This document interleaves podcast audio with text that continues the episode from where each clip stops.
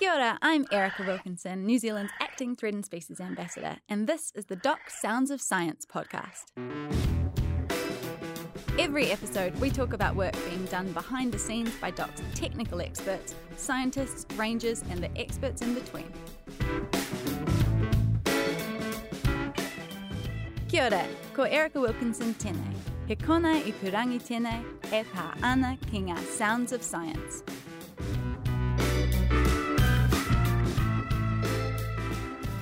Today on the show, we have Brent Beaven, our expert in all things predator free. Kia ora, Erica. Ko Brent Beaven aho. I'm with the Department of Conservation looking after the Predator Free program. Fantastic to have you here. Thanks for joining us. It's an absolute pleasure. You've just said that you're in predator free, so tell me about your role at DOC. I'm the director or the program manager at the Department of Conservation who sort of owns the Predator Free program. So we got given the responsibility by government to manage it, create the strategy, and make sure it operates effectively as a, as a whole. So my role is sort of working across government, across organisations to make sure we're all focused on the work we need to do to deliver predator free. It's a pretty big job. At, at times it is very big, but um, but it's very rewarding as well. So you're like the master of the jigsaw with everything coming to, towards Predator Free 2050. I'm not sure I'd use the word master, but yeah, we're sort of like like the herd, the cat herder, trying to get everything oh, in yeah. line. So yeah. um, we'll talk about cats later. Yeah. Um, so how did you get started in the field that you're in? it took a very long time. We, um, i am a very old doc person. I started 25 years ago in doc and um, started in mainland islands in Te and then went to Stewart Island for 16 years. But all that time I've been managing predators and doing that sort of work. And um, I was in the minister's office when Predator Free got started.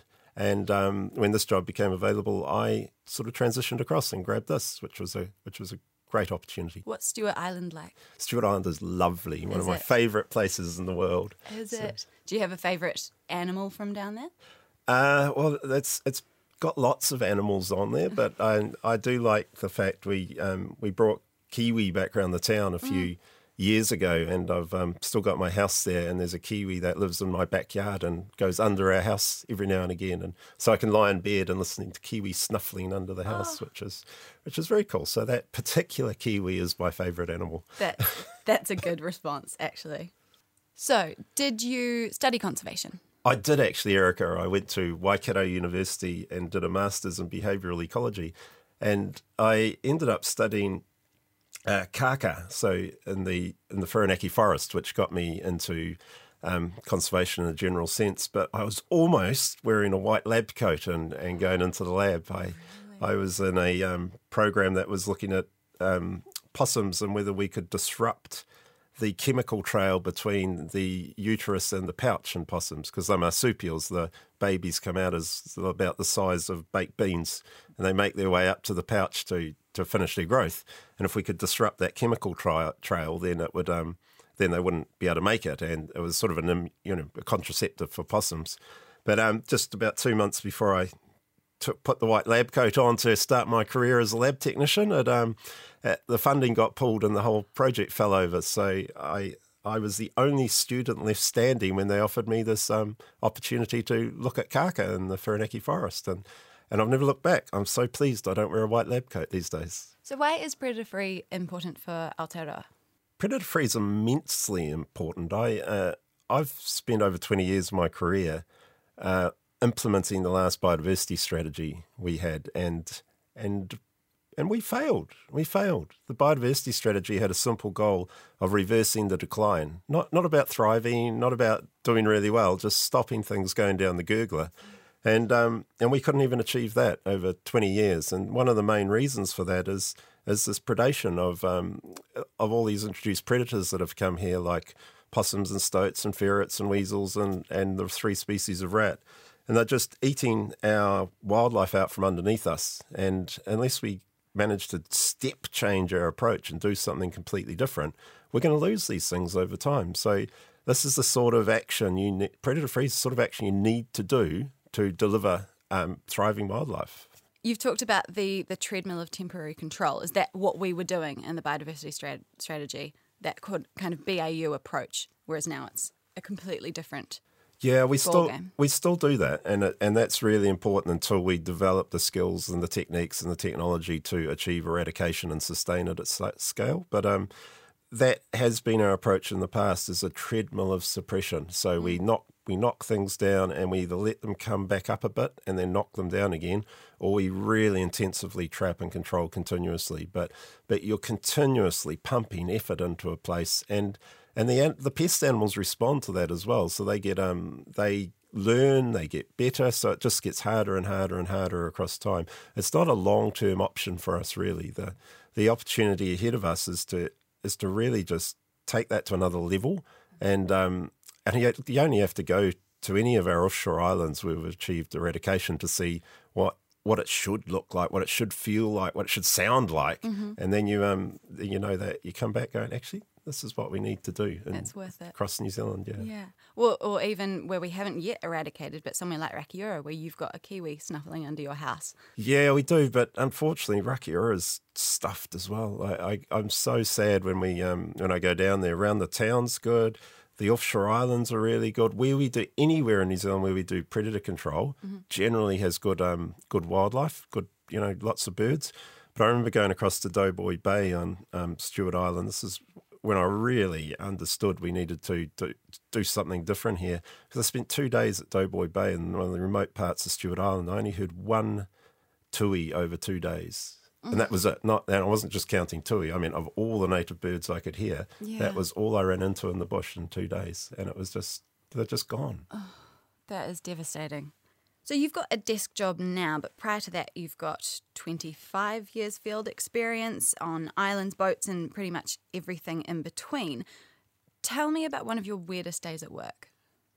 I, it's really hard to pick one. I've, I've, had lots of weird days at work. I um, was going down the subantarctics a few years ago, and we had the we were taking Nick Smith and Gareth Morgan and Sam Morgan and and we were on the Navy trip, and we hit this massive storm where we were, it was sort of like 25 metre seas, and they were breaking over the front of the boat, and and the boat couldn't turn around because it was um because the wind and the waves were too big for it. So we were just trucking slowly towards Tasmania while we waited. And in the middle of all that, um, most of the crew was sick, so they only had a skeleton crew on of the Navy. And then um, and then the fire alarm went off. And um, they thought there was a fire on board and all the crew so the crew that they could muster were going in there. What had happened was one of the extinguishers had been smashed across the room and gone off inside the inside the area it was. So but all the alarms went off and they were in there doing that. And in the midst of all this chaos um, I, w- I went up to the bridge and was sitting on the bridge. And in the midst of all this chaos of humans in the southern ocean barely surviving this pod of dolphins swam past us, just happy as anything in their element. And I just, and I suddenly re- you sat there realizing that, oh my gosh, this is, um, we don't belong here. Just like we're doing it wrong. Yeah, they're doing it right. so. Oh, that's pretty cool. Tell me another one. I'll tell you another one. Um, so, actually, when you encounter wildlife, creates some really weird days at work for you. And I remember once I was the duty officer on Stewart Island, and I got a call from the policeman late that night um, that there was a sea lion on the road, and so I uh, I had to go out and help him get the sea lion off the road. Which in Stewart Island, it's there's not much traffic, so it's not a, a big issue. But the um, but it's a black sea lion on a section of road with no lights or anything on it. So it's just this big dark lump in the middle of the road. So it, it could have caused a bit of damage. So I got around there and hopped out of the truck and um, I took my brother with me and so my brother and the policeman was standing there, and it was quite a big sea lion. It was one of those big males, about 300, 350 kilos. Not scary at all. Not scary at all. And so I said, I asked who wanted to help me, but they weren't that keen. So they both sat in the truck watching. And um, I got to move sea lions. You got to know what sea lions do. Like they're um, they're quite they're quite big, but they don't they don't eat you. Like they're not you're not their prey. So I took a stick and I was just tapping him on the side with a stick to try to be annoying enough that he would move. Just a little tap. It didn't hurt him. Um, so eventually he got really tired of me and he jumped up. And he's about probably about my height.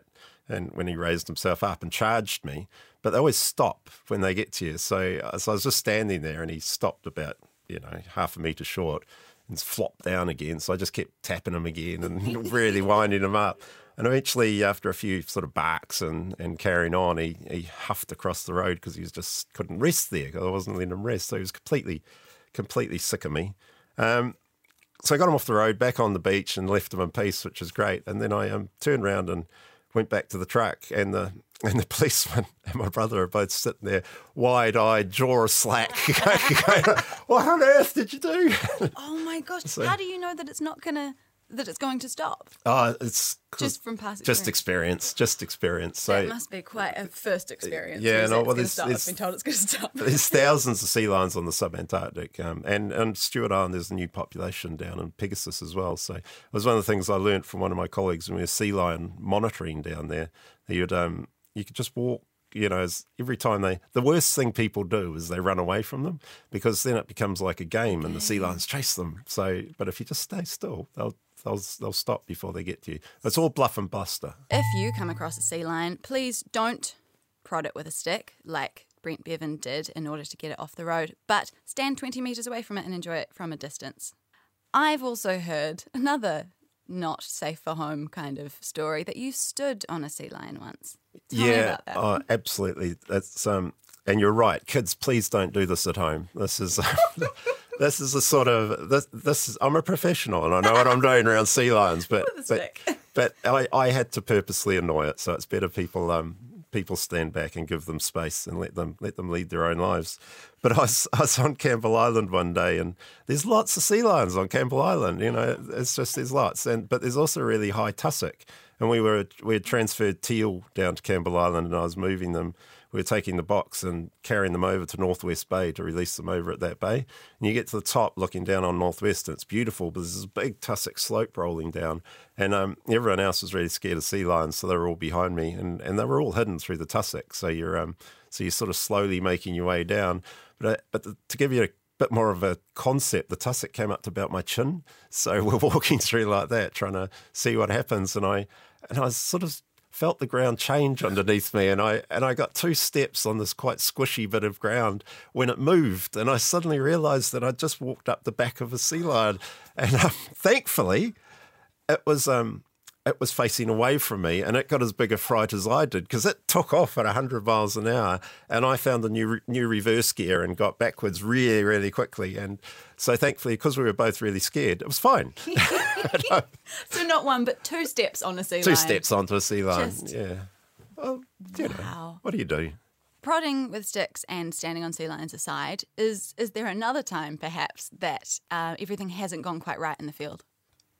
Yeah, I, I mean, it's part and parcel of the work. As as things go wrong occasionally, I do I do try. That's not a user issue. We do try not to have things go wrong, and and because uh, if you're in a really remote spot, they can um that can be a bit fatal. So we so we're very very careful in how we go about things. It's I mean I, I've got a positive. uh, Story of things going to that didn't quite go right that I'll Fantastic. test you. I was catching right now you're, you're sounding like a cowboy. yeah, I was out on I was out on Breaksea Island um, catching mohua for a transfer to Whenua Hou uh, a few years ago, which was um, quite a cool job. Breaksea was the was one of the f- it was the first island they made predator free in New Zealand. Um, the first big island they did Maria Island, which is a small one, but this was the first structured baited, um, ground baited approach to doing it. And it's really steep. It's quite an amazing island in Fiordland. And the wildlife on it is phenomenal. So we can we can go in and, and actually catch some of the birds and take them off to repopulate other spots. There's so many. So I was catching a mohua or yellowhead on the island and when we'd struggled for days. And it was I I was on top of the island and we'd only had 15 birds and the helicopter was coming and you normally want 30 to 50 to try to start a population. Uh, and we and I was on the top of the island and with 15 minutes to go till we called it quits and the helicopter arrived I caught 30 mohua in one go. So they were in the net and they were everywhere. So I the only problem was I didn't expect that and there was only me and I um and I didn't have enough catch bags. So I, I I filled up all my catch bags. So we put the birds into little bags that protect them, and that way we can transport them and carry them down to to then put them in a box to move them to another island. So I was um so I took my socks off and I stuffed some mohua in my socks, and I um tied my sleeves up on my raincoat and put mohua in the raincoat, and every off every little pocket and everything I could do, I had filled with mohua, and then I had to line them in my pack and tie them around the pack and hold them because you can't hold thirty catch bags by yourself.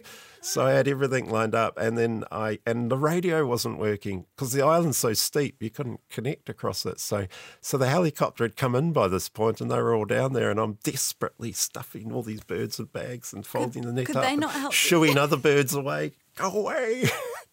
and I got them all stuffed in, and then I had to go down. It's a very steep track. It's like forty-five degrees. So th- these thirty birds and pockets and backs and socks and Don't fall And I got I got down the the bottom. Just got the radio connection in time to make them hold, and they and they held the chopper. Mm-hmm. We got them all out, banded them, put them in the boxes, and you know, it was about 30, 40 minutes later than anticipated, but then we got them all away and we had a good population. and they successfully started a new population. we successfully started a new population on Whenua Hou. So Whenua Hou or Codfish Islands where all the kakapo are. Another another site where, you know, you get rid of predators, you can have kakapo and more wildlife and Harder to like stuff in your jacket. that. They are a bit but- harder to stuff in your jacket, but I'd give it a go. Wow. I'm sure people have. So you've had many conservation successes throughout your experience, 25 years. Um, but can you think of one that that tops the heap? What's your greatest conservation story? Oh, that's um, that's a tough question. It is a The- tough It is a question. tough question. In a bizarre way, the greatest conservation success I had was leaving Stewart Island, um, and it sounds a bit odd, but I I had been a I'd been on Stewart Island for 16 years, um, managing the wildlife and nature down there, and I was the I had been a huge advocate for um, a predator-free Stewart Island. We'd been working on that for all, all those 16 years. And um, and what I'd what I'd failed to recognise was that it had um, I'd got too tied into it, and and I had the ownership of it, and so therefore the community didn't. And when I left, I'd shy. It was simply because you know the department got restructured and roles changed, and I got another role based out of Invercargill, managing Stewart Island, in the subantarctic. When I left and was stepped out of that place, um, the community took it over, and the ownership shifted away from me to the community. And now this year, it's done so well that we um, we've funded a million dollars into Stewart Island to do the operational planning for how will we go about achieving predator-free rakiura. So, so it's sometimes you know the the thing that's put in front of you doesn't look like success at the time, but the way it pans out is actually actually really positive. That's fantastic. So it's like you passed the the charger over. You're not just in on the white charger fixing everything. You've handed it to the community, and they get to do it. Yeah, and it's a it's it's a real lesson for me in how we approach predator free because it has it has to be owned by the communities at place, and they have to be driving what they want to see happen there. So we've built that right into the DNA of our of our strategy and how we approach it and how we want to do things. Right. Yeah, because it can't just be Doc can't just fix it. It has to take everyone. It's going to take everyone. I, I think that's a real story of the change in conservation over the last um, 20 years from when I started. When I started in conservation, it was very much doc, you know, we're the experts, we do this work, and this is what we want to do. But there's a limit to how much conservation you can do in that place. And, I, and over those 20 years, I've been playing in this field, the change of ownership to the communities and, and iwi and hapu and everyone being involved is just is really growing um, the amount of work that can be done. And and I, I, I sit in a space where we've got to get communities involved to get that um to get that buy-in and that and that understanding and that commitment to trying to protect this this special the special wildlife that's ours to look after. So, do you think? Um, I mean, New Zealand does have this social capital around predator free. Why do you think that is? I, I think it's because it's really gettable. Like I I work Like understandable or achievable? Understandable. I mean, it's it's both, but it's the first time I've I've had a I've had a thing I'm working towards within conservation that people immediately understand. Uh, when I used to talk about ecosystem services, you had to take ten minutes explaining it to everyone, and it, was just so challenging. And now you're in this place where I go, oh, we're doing predator free, and people go, oh, I get that, and they also also get what they can do to contribute towards it, and it's it's really quite intuitive and easy, and they and people get on board, and it's such a good goal. It is such a good goal. Was there a moment that you saw that solidify in front of you in terms of the community taking over? Yeah, there, well, there was a couple on. There was a couple of moments on Stewart Island that um, that are particularly particularly stand out in my mind. One was the was I talked about Kiwi re- returning Kiwi to um, the township, and um, and it took a bit of time for people to to grasp what was happening there. And we used to have lots of roaming dogs, so it was a real struggle to to deal with because roaming dogs just take out all your Kiwi. And um, as soon as we sort of got that under control a little bit and put Kiwi in place, that the the community forced the dog ownership issue out because they want a kiwi in their backyards, not someone else's dog. So they um so the social pressure suddenly changed completely and, and reframed how that operated. And I, I was down there last year and I went into the pub and ran into a whole lot of people I knew from the time I lived there. And um and they were all telling me Kiwi stories. Like they're all going, "Oh, I saw four Kiwi in my backyard the other day," and this was all on. I got sick of it. I wanted to talk about something else, but everyone was coming up to me talking about Kiwi. And I think the other one I, uh, the other example I saw, which was really strong on Stewart Island, was when we when we had rats come back onto Ulva Island. So Ulva Island's a predator-free island in Paterson Inlet. It's really accessible. If you're going to Stewart Island, you should go to Ulva Island. Beautiful spot and full of wildlife. And um, and we got rats back on, and we got a population of rats, and we had to um, we had to get well, we had we had to do, do another eradication to to try to get rid of them. Um, and it was the shift from the community being quite indifferent about over 20, 30 years ago when it was a special place to go, but eh, to, um, to actually driving in behind and really advocating to get because they, they valued that wildlife. They valued those animals as part of their upbringing, where they went, what they wanted, and what was special to them. But it was also actually a key part of the economy on Stewart Island because um, so many the, the guided walks had grown, the number of people, the water taxis. So, so they really swung in behind and had that sense. It was the ownership of the place that I really recognised at that point, and I think that was the swing away from it being a DOC island mm-hmm. to it actually this is our island as a community. And they knew what the value was because they'd seen what they could have there. Oh yeah, they'd seen it, breathed it, yeah. ate it, heard it, smelt ah. it. You know, it's um, it's a very uh, tangible thing. Is is rat incursion likely to happen again? Is it close to Stewart Island or? Yeah, it's with it's within swimming distance. So a uh. Norway rat can swim um, over a kilometre. So they're, um, they're, they're cunning little critters. They're a worthy challenge, but they're um, the the the island is is now got a much better infrastructure on it. So they've got traps everywhere on that island that try to capture animals as they come on.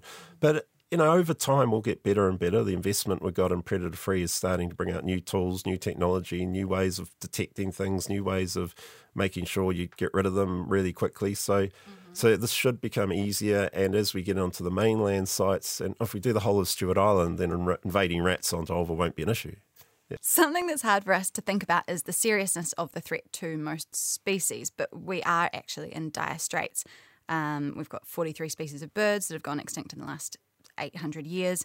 The reality is that a lot of them are at some kind of risk. You've talked about the treadmill of temporary control and that BAU approach not being what we can do anymore.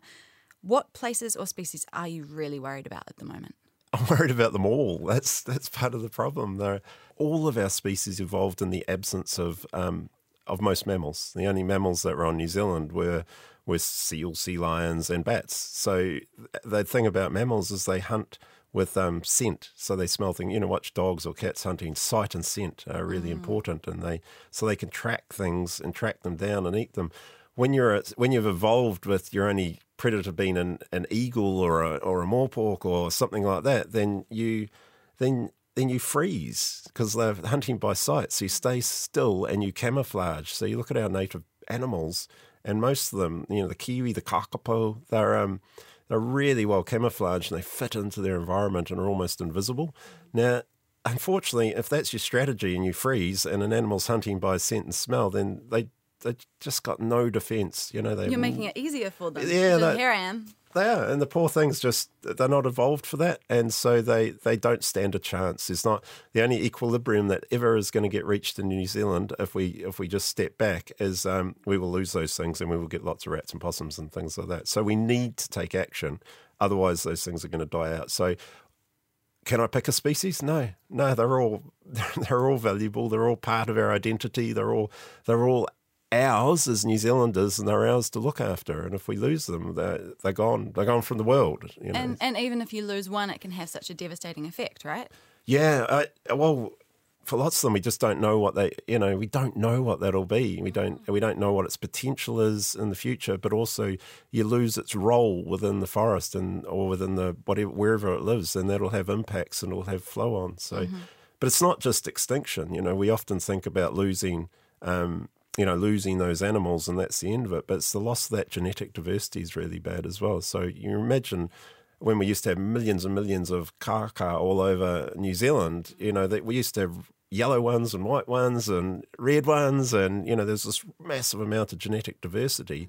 And then we've narrowed it down to quite a few. So we've lost a lot of their resilience. So their ability to respond to things like climate change mm-hmm. or um, diseases that come into the country, their ability to respond is really limited because of that loss of genetic diversity. So it's not about totally gone. It's even getting to low numbers is really bad. Okay, so that, that genetic bottleneck creates just if, if one extra thing, that cumulative effect of say climate change, say something, that that can just have a devastating effect. Yeah, well, you imagine it. If you imagine a population of humans, you imagine everyone you know and you and you say actually we've we've got some horrible thing happen to the planet and there's only going to be five of us left to repopulate the planet. Well you're going to get quite a different sort of um, group of people evolve out of that and their ability to respond to things is going to be really different. So that's what happens with those birds and um, geckos and lizards and everything else as well. Then you get down low numbers, then their resilience is really low.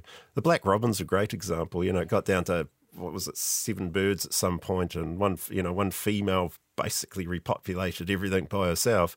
But um, but they're actually their breeding is really slow now compared to other birds. They they produce very few offspring, and that's just a, that's just an offspring of or a offshoot of having very low genetic diversity. Is that comparatively to how they used to be? So they used to breed what a clutch every year. Or something? yeah. oh, and less? New Zealand robins on the mainland can produce three clutches, and you know they can each have three or four chicks in them. So mm-hmm. and these guys are only producing a very small number of individuals. Okay.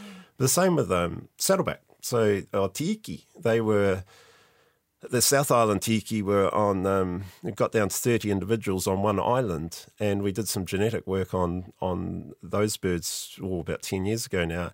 They're almost identical. Every, you know, we've got thousands of them now on lots of um, offshore islands. Again, predator-free islands. Mm-hmm. You can have tieke on them, but you can't have them anywhere where there's rats or stoats or possums. But they just can't survive. Yeah. Um, but these birds are they're almost identical. Now, if you get a if you get a disease or you get a, a drought or you get some other factor coming in like climate change that'll that'll cause variations in their habitat, their ability to survive is really limited because because they just don't have the diversity. Yeah, they can't adapt as easily. They can't adapt as easily.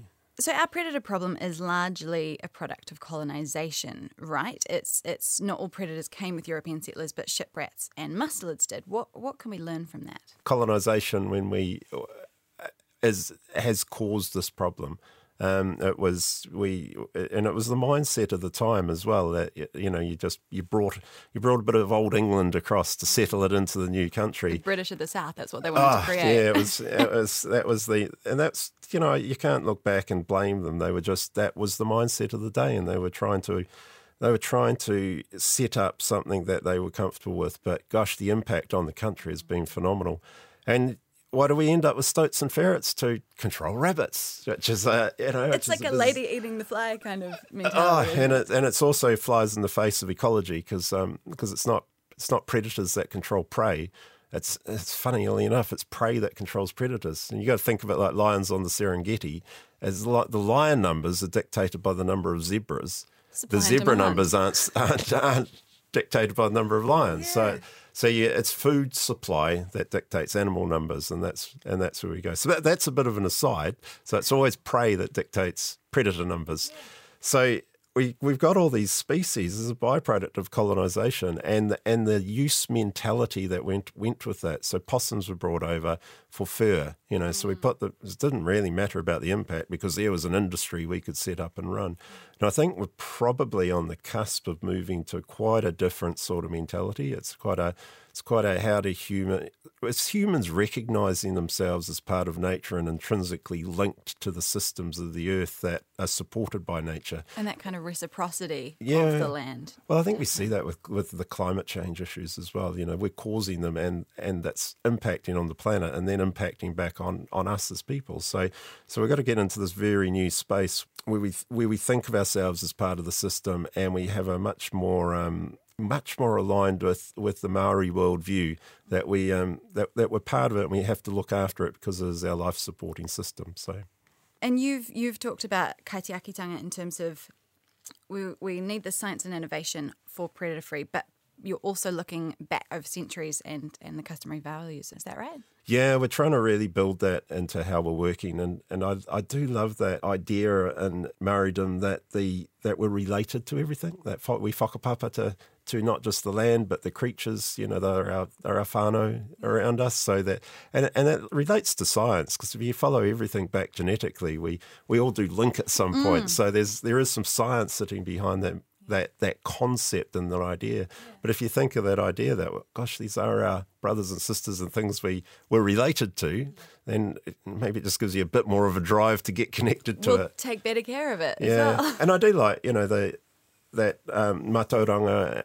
Really, it's the knowledge of that's been in an environment for six hundred years, so it can can tell us about patterns of behaviour or things that have been observed, or gosh, you, when you when you're setting out on a on a journey like predator free, you want to grab as much knowledge and understanding as you can, and and I think it would be silly to ignore offerings from anyone at this point in time. So, is predator free 2050 possible? Can we do it? Of course we can. Of course we can. The um, we've we've mapped it all out. So the strategy breaks us into sort of any, a number of functional pathways, and, and we've logic mapped them to death. So we can we know what we have to do now to set us up to be in the place to deliver predator free in 2050 and and it's just really te- it's the technical issues and we can solve those. They're not they're not a challenge. Oh well, they're a challenge but but they're easy to you know you get engineers involved you get um, scientists involved and if you get the focus on it you can really shift our technology into the right right place. The the bit that is the harder challenge is the people. So it's the social issues and the understanding and getting people on board and and and the understanding that we might have to go onto to their land or change their lifestyle slightly or you know so it's always a there's always a social element that is much more challenging than the technical element but if the people buy into it we can solve those technical issues there's no problems about that since Brent had so many great stories, we've cut his interview into a bumper two part episode. In part two, we'll be talking about innovations like AI and smart devices, sensor pads, infrared cameras, and long life lures. Plus, we're also taking on the tougher topics 1080, feral cats, and how we keep our staff safe. Part two will be out next month. Subscribe so you don't miss it.